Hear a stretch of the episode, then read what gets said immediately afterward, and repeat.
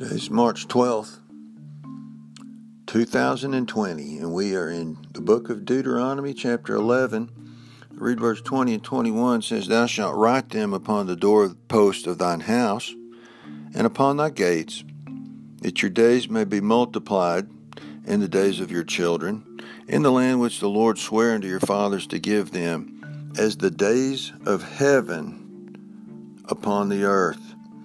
That last phrase says, as the days of heaven upon the earth. I guess it's possible to have a small taste of heaven while you're on this earth and you could and it says the days of heaven so i think in heaven what makes heaven uh, one of the greatest aspects of heaven is the fact that it's there's a continuity there and a constance that things won't change and your life won't be disrupted and that you will live in harmony in peace and in sameness under God.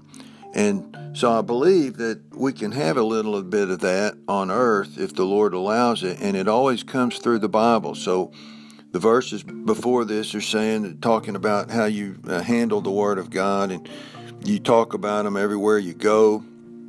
Everything you do, you apply the Bible to it. You speak of it even while you're eating.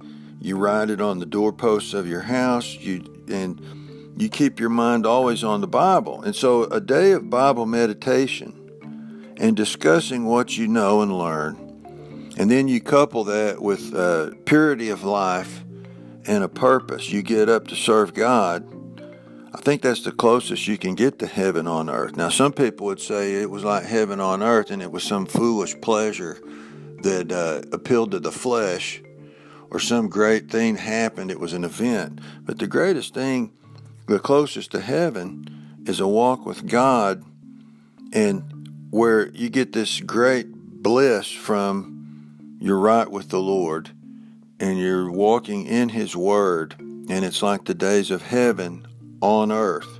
Notice Jesus said we pray on earth as it is in heaven.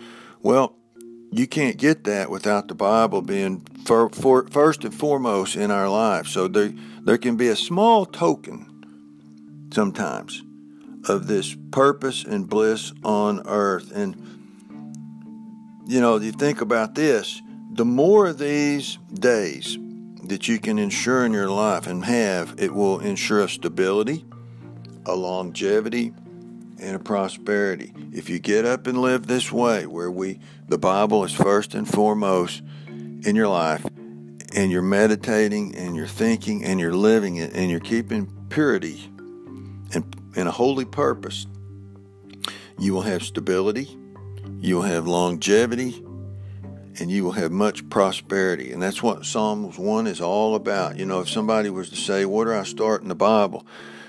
Uh, probably best thing to do is start with Psalm 1 and make that your mode for living for the rest of your life. I will follow Psalm chapter 1 because I want the days of heaven on earth. We cannot have heaven on earth. We know that. But we can get a small glimpse and get a taste and enjoy just a little bit of what we're going to have in heaven when every day you wake up, it's about purpose and purity, and you're walking uh, in the light of His presence, and you're walking in, in His very light. What an amazing time that will be. But I think life on earth ought to be really special under these uh, conditions and circumstances. So thank you very much.